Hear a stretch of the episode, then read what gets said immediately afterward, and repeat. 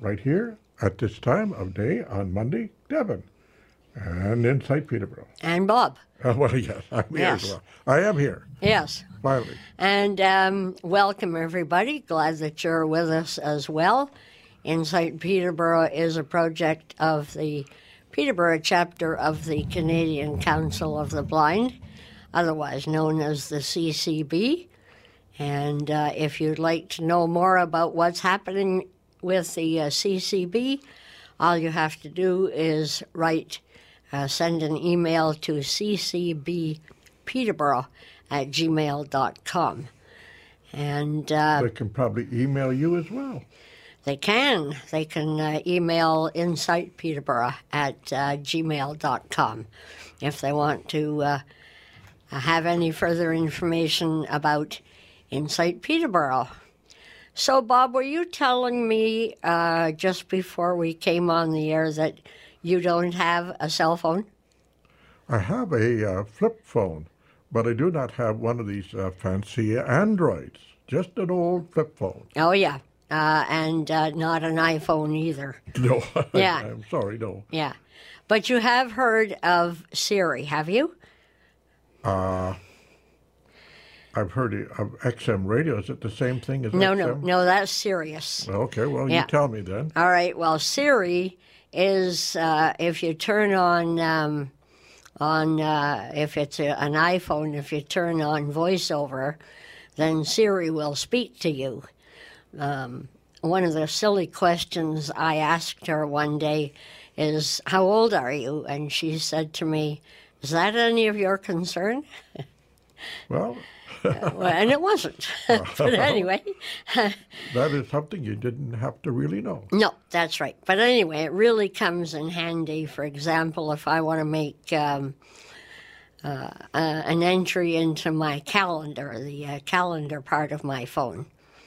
Anyway, believe it or not, it was a person's voice who was behind uh, the voice of Siri, or who is the voice of Siri.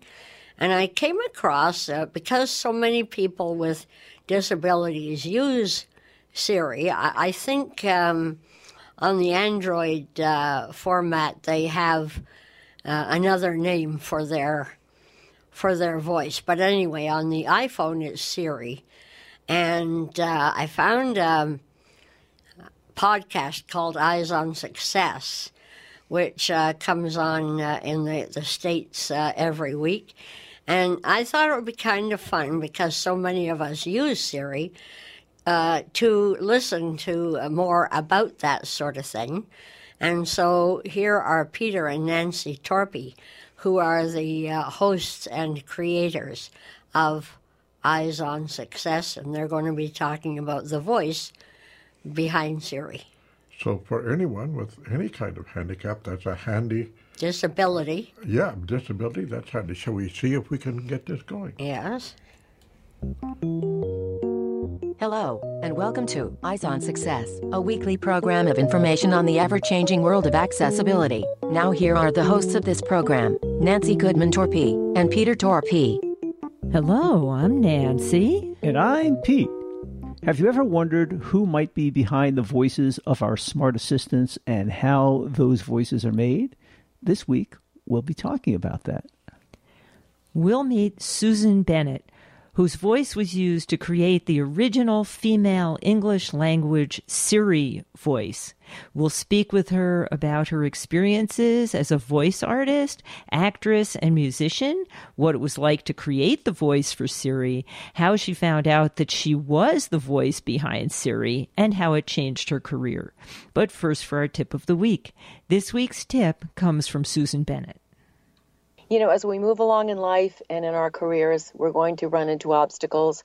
We're going to run into things that are unexpected and perhaps may not seem to be positive uh, in our life. And all I can say is uh, embrace it, figure out a way to spin it to the positive for yourself, and move on. That's what I learned from Siri. Well, and your experience with Siri is also an example of running into an unexpected positive that, you know, who who thought you'd get famous from providing artificial voices? I didn't consider fame positive because I'm an introvert. So I was not really interested in fame. And that was one of the reasons that it took me so long to reveal myself. So I thought, can I deal with this? Do I want to deal with this? So it was a good life lesson. It was. I think the life lesson is don't be afraid to step out of that proverbial comfort zone. because when you do, it seems like the universe always helps you.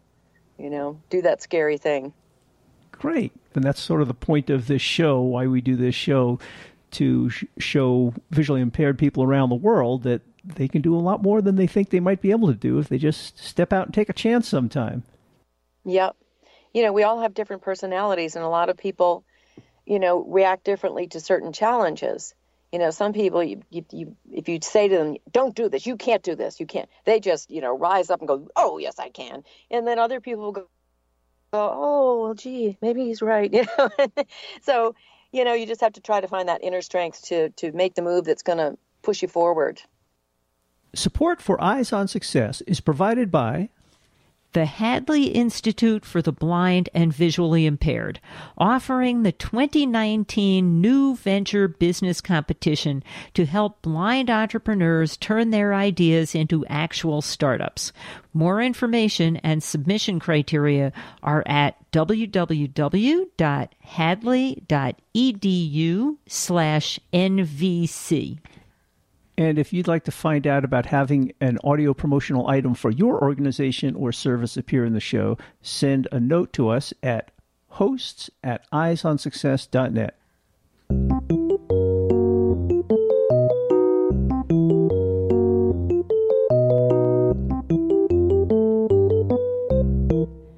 Let's start by meeting Susan. Susan, can you introduce yourself to our listeners, please? Hello. I am the voice of Siri.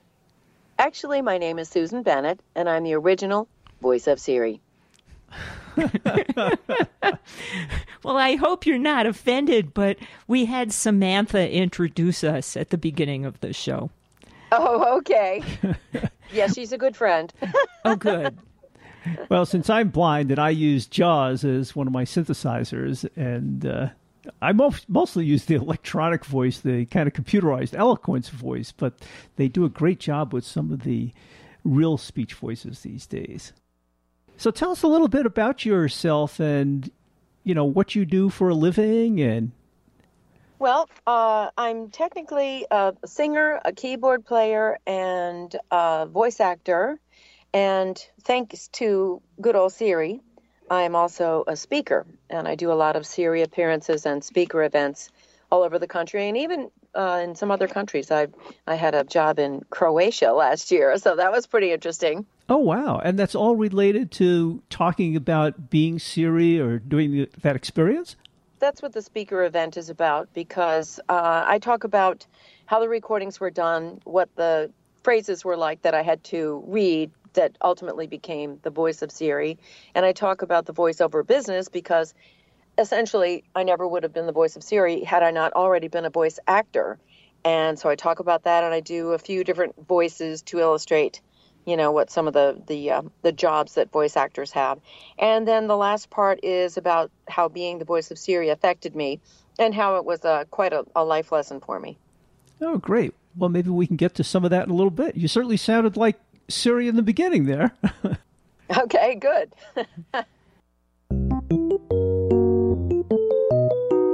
you are listening to Eyes on Success. Success, success, success, success, success. This week's focus topic is how Susan got to be the voice behind Siri and her experiences both creating the voice and subsequently. So tell us a little bit about how you got into voice acting. What was your start?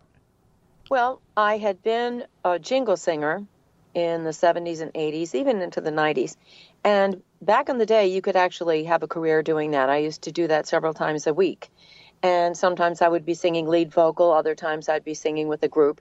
And one day I had sung with a group, and of course I can't remember the particular product that we were uh, selling in this commercial, but we did a jingle, and at the end, the voice actor didn't show up to read the copy for the spot or the written part of the spot. So the owner of the studio said, Susan, you don't have an accent. come over here and read this copy. and I did, and a little bell went off in my head, and ding, ding, ding, I can do this. And so uh, it came very easily to me. So I got a voice coach, and then shortly after, a talent agent. And I've been doing voiceovers ever since. And that has been several decades ago. Wow. So you mentioned that you don't have an accent, and you don't. You speak standard English, but you grew up in the Boston, Massachusetts area, which has a very distinctive accent, and Yes. you're now living in the Atlanta, Georgia area, which has Right. a very different distinctive accent. Yes. How did you learn to turn on and off these various accents? Well, I was fortunate that my parents moved to upstate New York when I was in the sixth grade. I had a very thick Boston accent at that point. And uh, in upstate New York, they have a fairly neutral accent, comparatively speaking. They have that broad A sound, which you get when you go more towards the Midwest, Chicago type of accent, but it's not very pronounced. It's quite neutral. So for the years that I lived there, from, you know, I, I went there for junior high and high school, uh, during that period of time, I lost that accent, which was very fortunate for someone who is going to ultimately be a, be a voice actor. Uh, because as a voice actor, it's wonderful to be able to do a lot of different accents, but it's not good to have one regional accent that you can't speak without. So it was very fortunate that I that I lost my New England accent. And then uh, I've been in Atlanta for a very long time. And I do just try to be as neutral as possible because it's part of my job. You know, so I really try not to fall into the fall into any of the colloquialisms or the regional accents that are around here. You said that you started out singing jingles in the 70s. Were you trained as a musician? Uh, I did study music, and I've been playing the piano since I was four. I play by ear, and uh, I did study music for many years, and thought I was going to major in, in music at Brown, but I ended up not doing that. Uh, but music is a huge part of my life. It can be fun. I enjoy music too, but mostly on the side. I was a physicist in real life, but Oh, okay. I used to have a jazz trio up in Rochester, New York. It was a lot of fun to play at senior facilities, jazz standards of the 30s and 40s.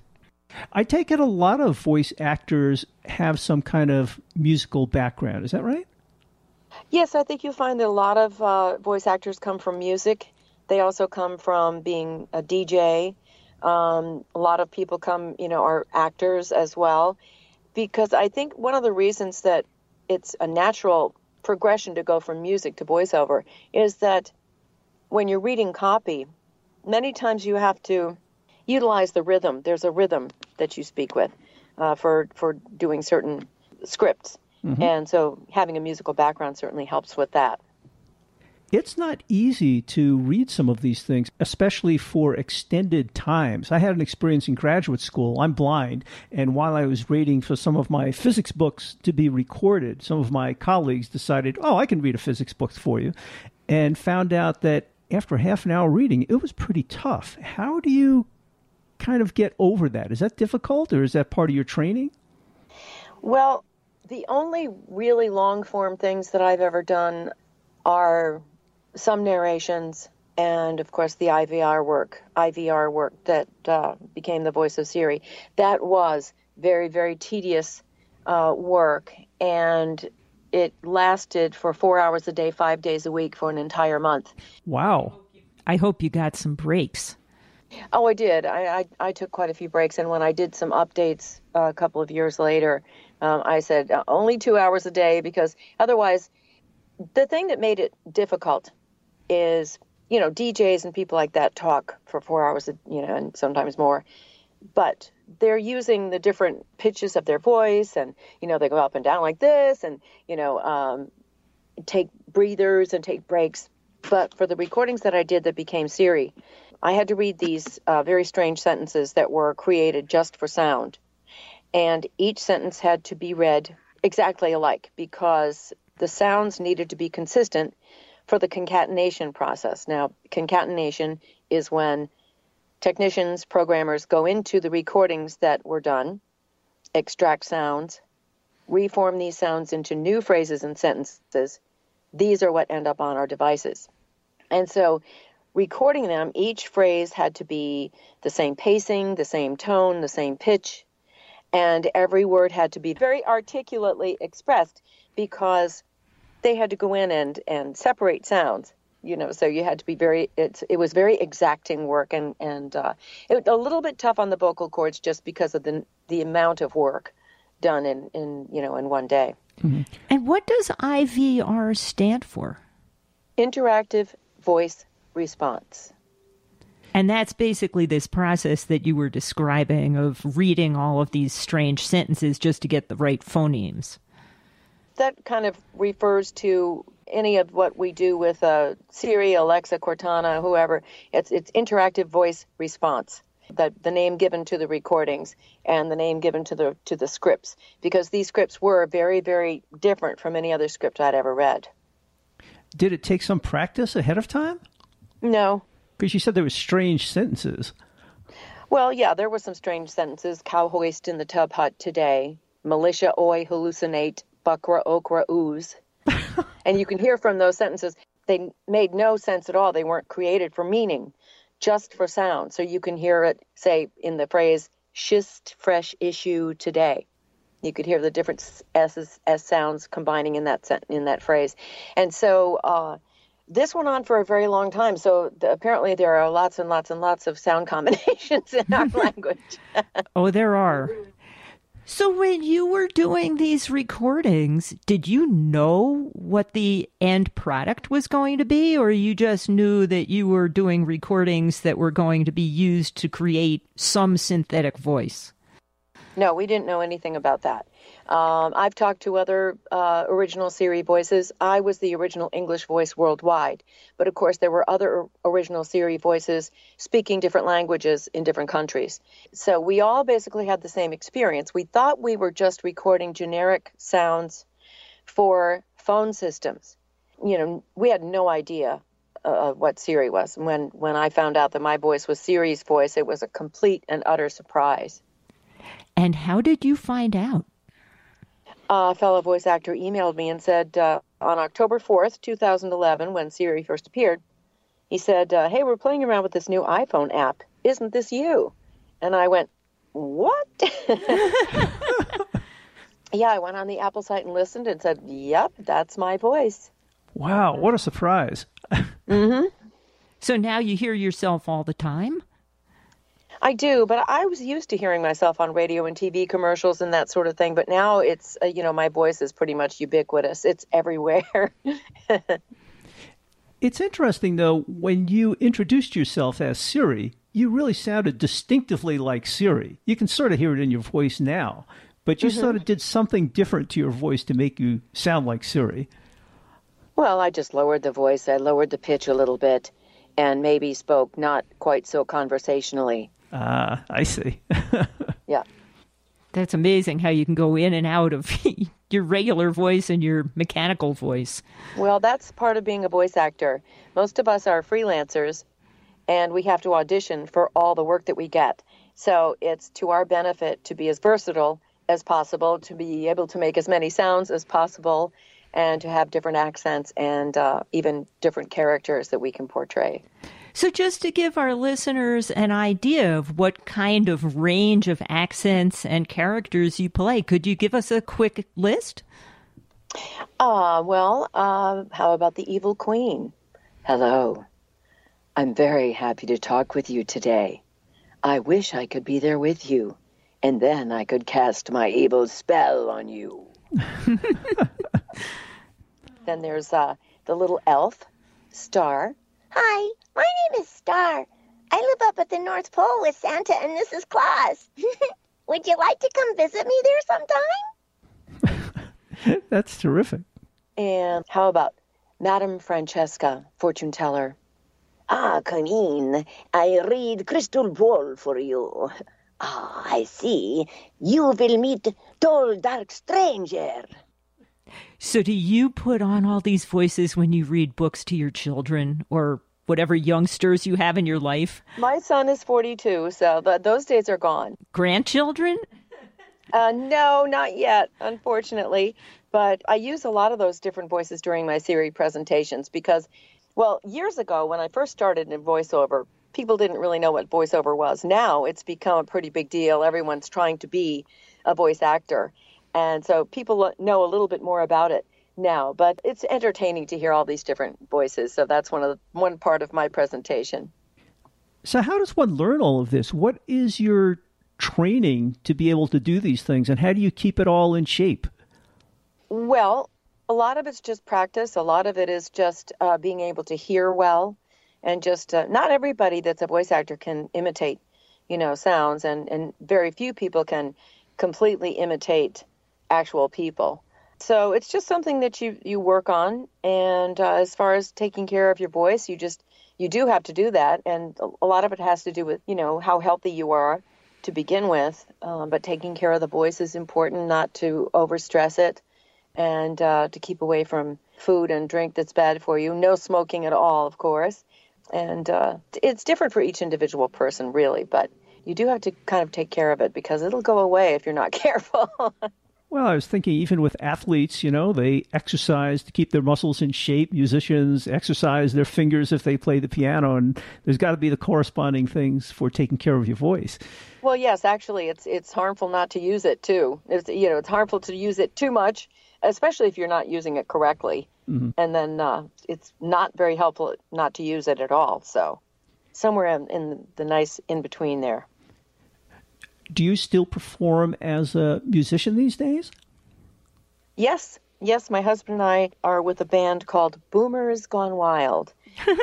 we play um, 60s and 70s rock and soul music, and uh, he's a fabulous guitar player and singer, and I uh, play keyboard and keyboard bass and sing. And uh, it's a five-piece band, and we just we have a great time. Wow, you play mostly in the Atlanta area, or do you travel around? No, we don't really travel it, it's kind of a fun. It's a hobby band at this point because we had a um, a private party band for close to 25 years, and uh, yeah. Wow, that sounds like a lot of fun. So this one is just for fun. Yeah. Uh-huh. Are there any special experiences or stories from recording the Siri voice that come to mind? Not really. As I said, it was a pretty tedious procedure. You know, of course, sometimes we would laugh about, you know, some of the things that that were in the script. Um, and when I did updates, which I think was mostly for, I believe, the GPS side of whatever I was recording for. And the noteworthy thing about that was that I was being directed by a person with the Nuance Corporation. They're the people that we did the work for, and then Apple got our voices from Nuance. And the director and I would end up guessing on so many pronunciations. And I thought, wait a minute, you know, you guys are like a $2 billion corporation. you couldn't get an intern to look up these. And we were guessing at all these things. For instance, if we had uh, a street name that sounded Spanish or Hispanic, Latin, we would see what state it was in. If it was in Massachusetts, we would give it an anglicized pronunciation. And if it were, say, in New Mexico or Texas, we would give it uh, a Spanish pronunciation. And all this time, I'm just thinking, can't you guys really? You guys can't afford to, you know, hire somebody to right. this stuff up. yeah, how funny. Yeah. Well, that's a good start, but that's not a guarantee of getting it right. There are towns in Colorado where we live, which of course Colorado is how Americans pronounce it, but not the original Spanish pronunciation. Oh, not all Americans say Colorado. Most Americans say Colorado. That's strictly a Colorado thing. right. But there are towns called Salida and Buena Vista. And oh, heaven yeah. help you, you try to pronounce them with the correct Spanish pronunciation because right. then everybody thinks you're really nuts. Yeah, that's pretty weird. So you talked about this process in the early 2000s taking four hours a day for about a month, and sounds like a very tedious, long, drawn out process. Has the process changed at all for creating voices like that over the years? You know, I um, I haven't done much of it recently. Um, I really kind of had my fill. They wanted to put me under a contract for five years, and I said, no, I think I've lost enough gray matter already. oh my um, gosh. It's very, very tedious stuff, and I and I just, it's not creative at all. It's just strictly hard work. And um, I had done it for a number of years, and so I, I stopped doing it. I would have to say now that it's so far into, you know, then I mean, I did my recordings in 2005, and so you know that's almost 15 years ago and so certainly i'm sure it's very very different now that they have all of the basic sounds, I'm sure that a lot of it's just, you know, actually sentence spoken sentences updating things. But I don't know for sure because I haven't done it for a while. Mm-hmm. And what kind of work are you primarily doing these days? What kind of voiceover work? Well, I do a lot of uh, Siri stuff, and that was one of the reasons it took me a couple of years to reveal myself. I was afraid it was going to impact my voiceover career, and it sort of has. Um, you know, people tend to typecast you, stereotype you, and especially in this business, they tend to typecast Yeah. you. And so when they find out that I'm the voice of Siri, they go, "Oh, oh, okay. Well, that's all she can do." And of course, if you go to my website, susancbennett.com, you can hear lots more than Siri. So.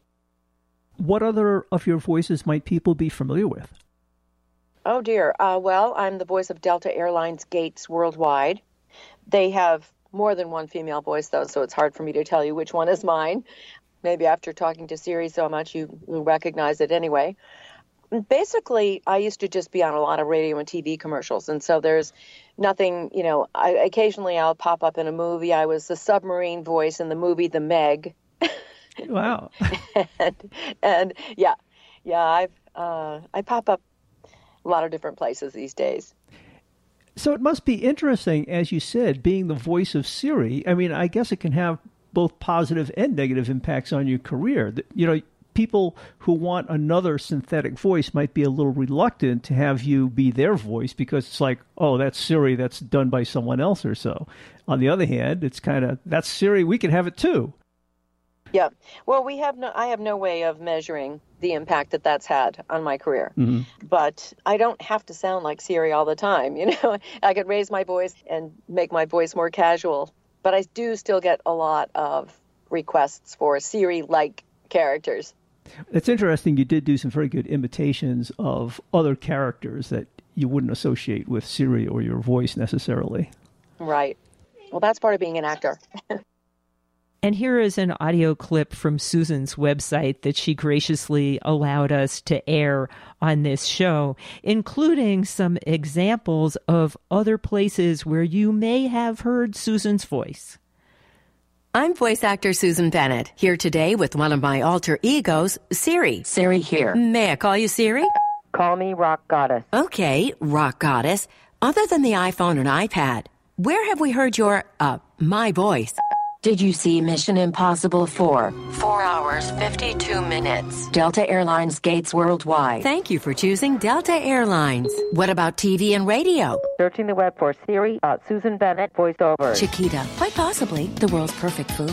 You can have it all right now with the Acura TSX. At Papa John's, we don't have to keep reinventing the pizza. Better ingredients, better pizza. Papa John's. Dow bathroom cleaner starring scrubbing bubbles. Listen to 101.5 live at lightmiami.com. You were out the door in a flash, but you still got to pick up breakfast. So stop by Krystal and try the Express Breakfast Combo. Discovery has been on an extraordinary journey, taking viewers where they've never been. Wow, Siri, we're everywhere. We rock. And maybe you recognized some of those voices.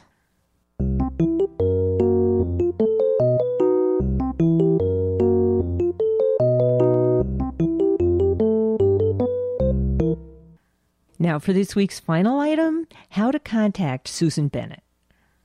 So, if people wanted to learn more about you, you have a website, and what other contact information would you like to share? Well, you can find lots of information on the website, susancbennett.com. And uh, you can get my email address there if you want to contact me about uh, doing voiceover work. I put together a doc um, giving some advice uh, to people who want to get into the voiceover business. There are lots of you out there. Also, there's a speaker demo on there. I'm really trying to do a lot more of the speaker presentations. I really enjoy it a lot and get to travel, so that's very cool. And there's all kinds of radio and TV commercials and all kinds of, of crazy things on the website. But you can also, for booking, you can contact my agents at Vox Inc. in Los Angeles. And that's Wes Stevens and Tom Lawless at Vox. And you can get their uh, website, their email information on my site as well. And certainly just Google it. Um, and then you can contact me on Twitter and Instagram at Siriously Susan. And Siriously is S I R I O U S L Y. And my Facebook page is Susan Bennett dash Voice of Siri. Great. And for anybody listening in Atlanta, if they wanted you and your husband to play, can they do that? Absolutely. Yeah, send me an email and I'll write you right back. Sounds great. And remind people of the name of your band.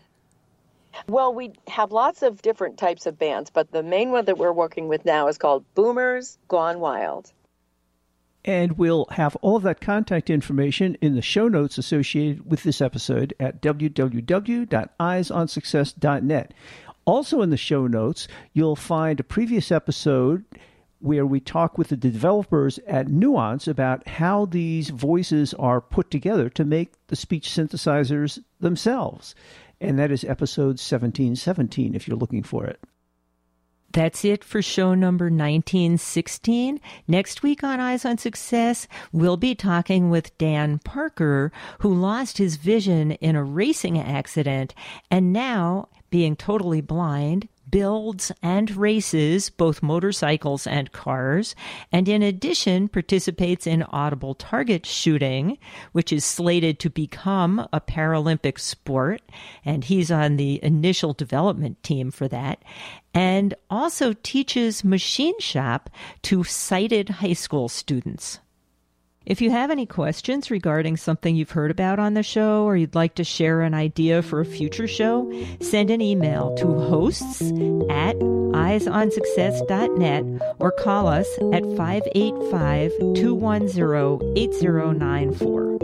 You've been listening to Eyes on Success, hosted and produced by Nancy Goodman Torpey and Peter Torpey and distributed by WXXI Reach Out Radio. Browse the full archive of programs, find instructions for subscribing to the podcasts, and much more at www.eyesonsuccess.net. You can also find us on iTunes and follow us on Facebook at Eyes on Success or Twitter at underscore Eyes on Success.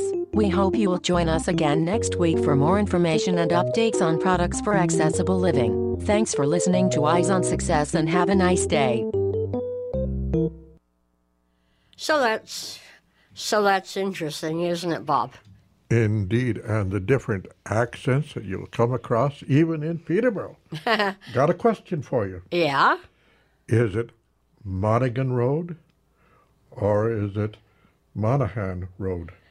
Well, if you're a local, it's Monaghan. There you go. Not Mahogan. no. So, uh, anyway, um, at the end of uh, this month, on the 31st of uh, January every year, it's Bell Let's Talk Day. And of course, that's talking frankly about mental illness and uh, with a view to getting rid of the stigmas associated with mental illness. And I had the opportunity to listen to a presentation that a lady named Veronica Morris did for the Guide Dog Users Incorporated convention last July. And she was uh, introducing her psychiatric service dog.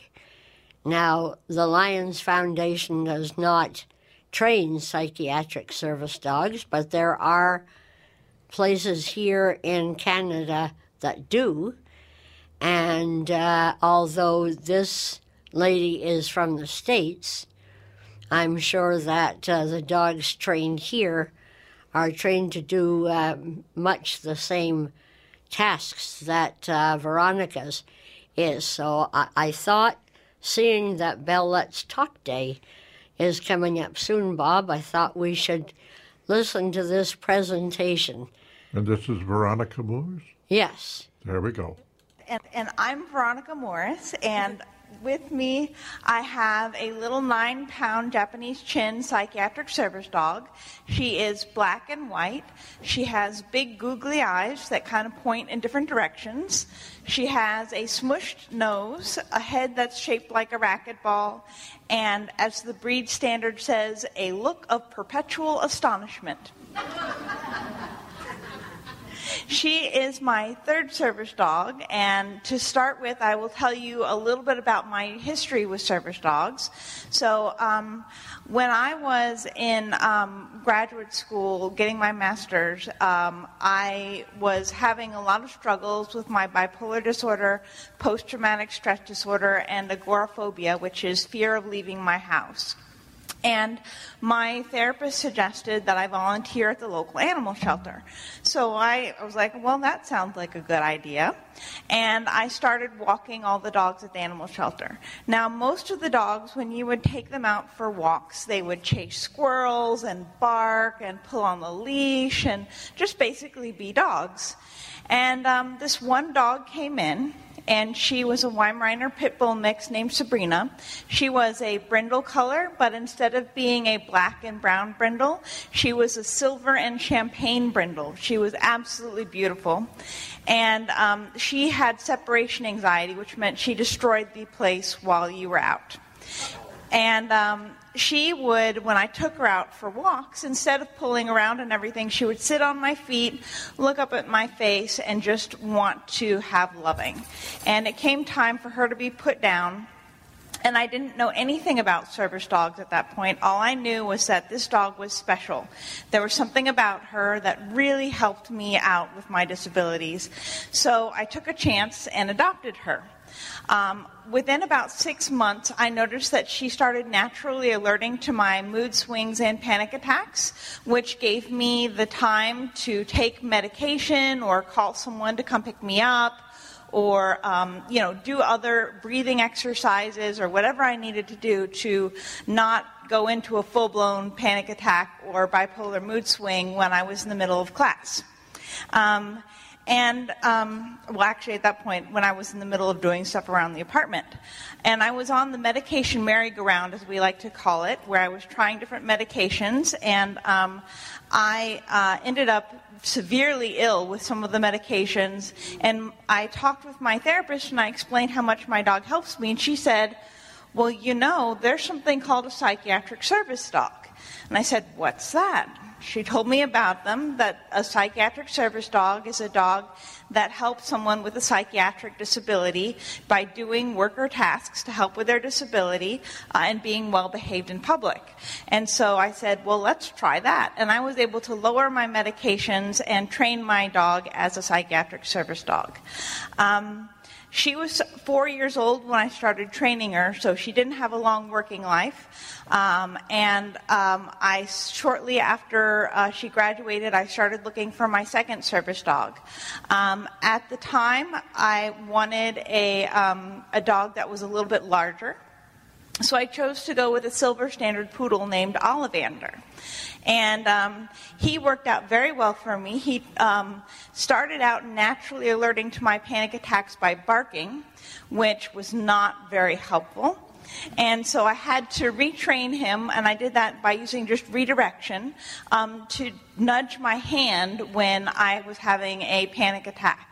My first service dog, Sabrina, she would sit in front of me and look up at me when I was having a panic attack or mood swing and not take her eyes off me. Um, Unfortunately, Ollie was attacked several times, both by other pet dogs and by other service dogs, owner trained and program trained. Unfortunately, that happens when you're living in Berkeley, California, and you see about seven other service dogs a week. and um, unfortunately, he developed a fear of other dogs and had to be retired early. Um, and that left me without a dog. And my agoraphobia went into um, just overdrive.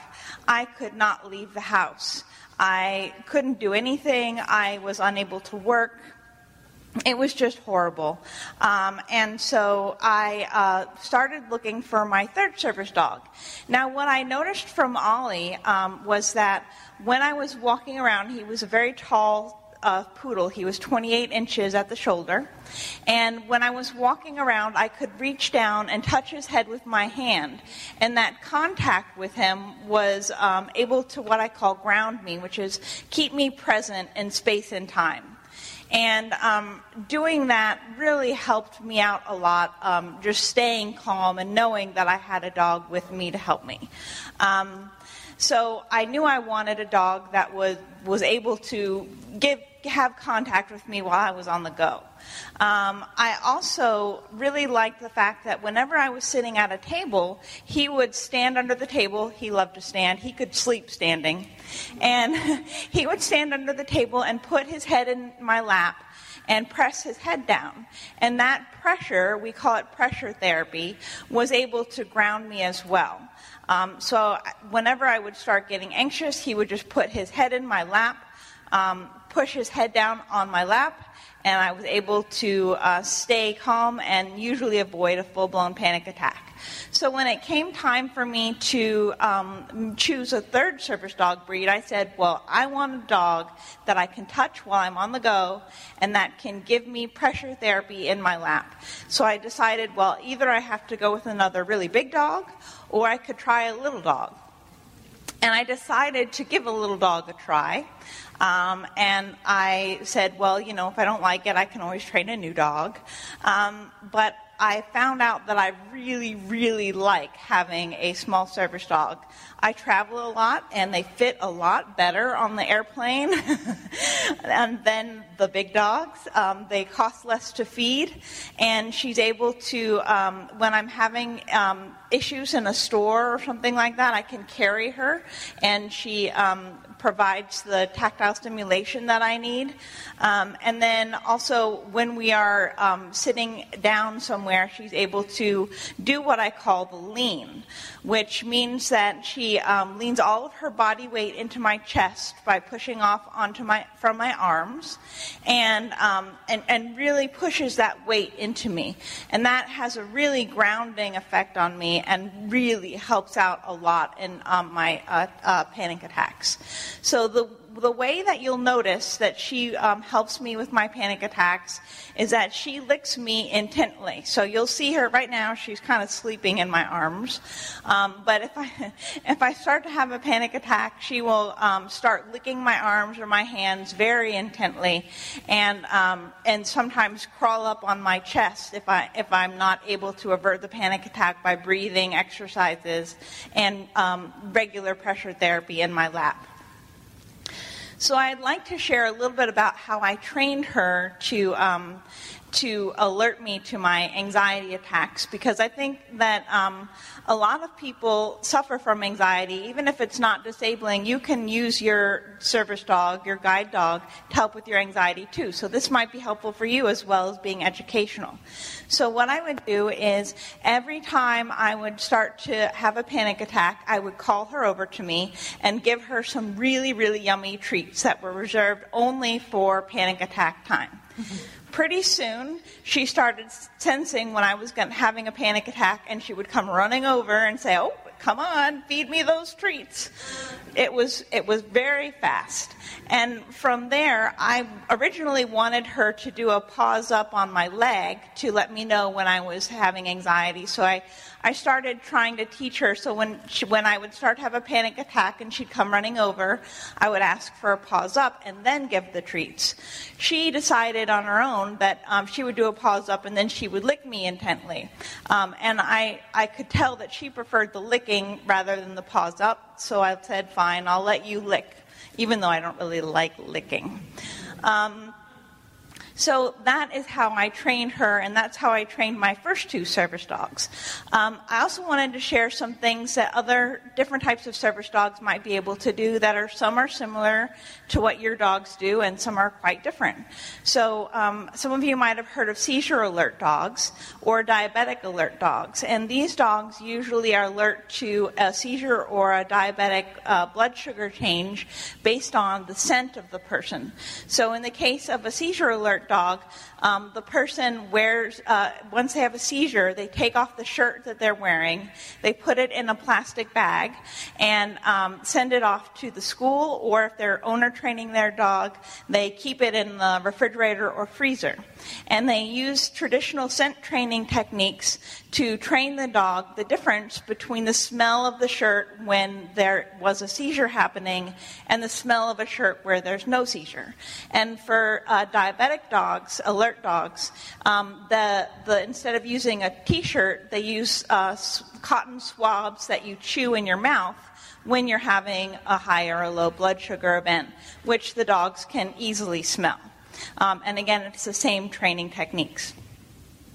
You might not be familiar with the fact that a lot of psychiatric service dogs are trained in something called forward momentum pull, um, which is um, if a person loses inertia and is unable to move their legs um, because due to anxiety or any other type of mental illness, um, the dog is trained just like a guide dog to give that that nice pull and get the person moving along in a straight line.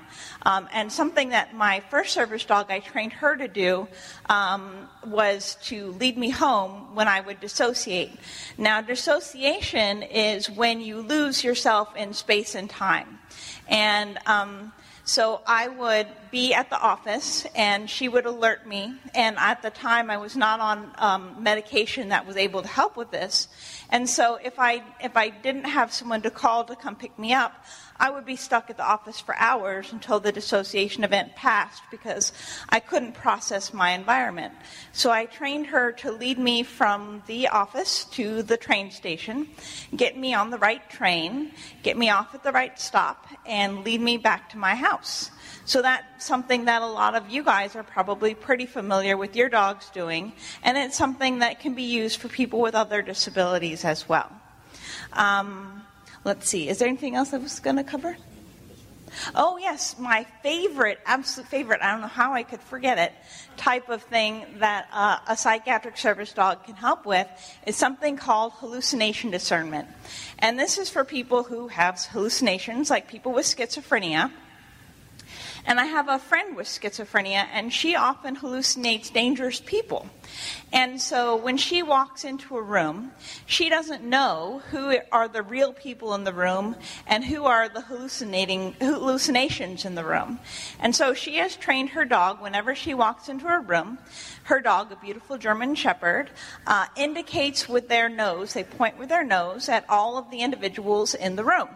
And so she just looks down at her dog's head and watches her dog indicate who's in the room is real.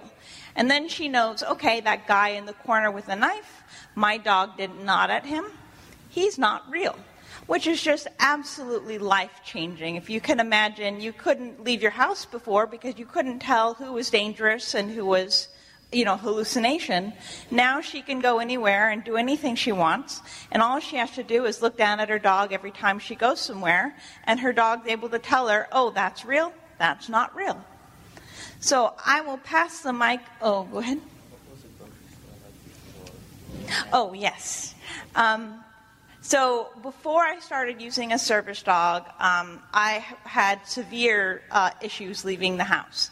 So as an example, um, when I would go to the grocery store with Brad, I would hold onto his shirt, I would look at the floor, and I would just follow him. And I was not able to look at anything in the store. I couldn't read any labels, which is important because I'm allergic to a lot of things. Um, I couldn't participate in the grocery shopping experience, same thing in any other store. I would just hold on to Brad and look at my feet and shuffle along in the store as best I could. Um, and at the beginning, when I started using a service dog, Brad actually wasn't very supportive. He was kind of like, Why do you need a service dog? I'm here to help you. Um, and so, as we were in the grocery stores more and more with my service dog, suddenly I started being able to look up I started being able to go to the end of the aisle. Sometimes I was even able to go to the next aisle over. My second service dog, Ollie, I trained to find Brad in the store, so I was able to go anywhere in the store. And, um, and if I had an issue, I could just ask Ollie to find Brad, He would lead me right to Brad, and I, I was fine. So it's really amazing. Nowadays, with Hestia, she's um, been my third service dog and my favorite service dog, and she has done the most for me. And um, nowadays, after not being able to drive, um, for over a decade.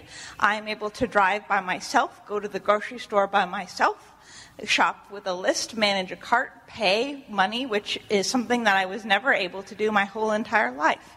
So, um, psychiatric service dogs and other types of service dogs are able to do so much to help people with other types of disabilities.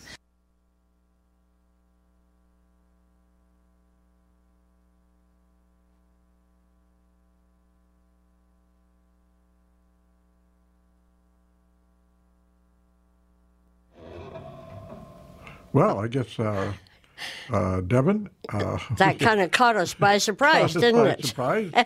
you know. Okay. Yeah. So I'll just quit talking there. so that's what happened. Yeah. So anyway, uh, that was an educational um, presentation that uh, she made, and um, uh, uh, that also appeared on Spotlight on Assistance Dogs, which is another one of my uh, podcasts uh, that um, I'm able to do thanks to um, PIP, which is the Peterborough Independent Podcasters.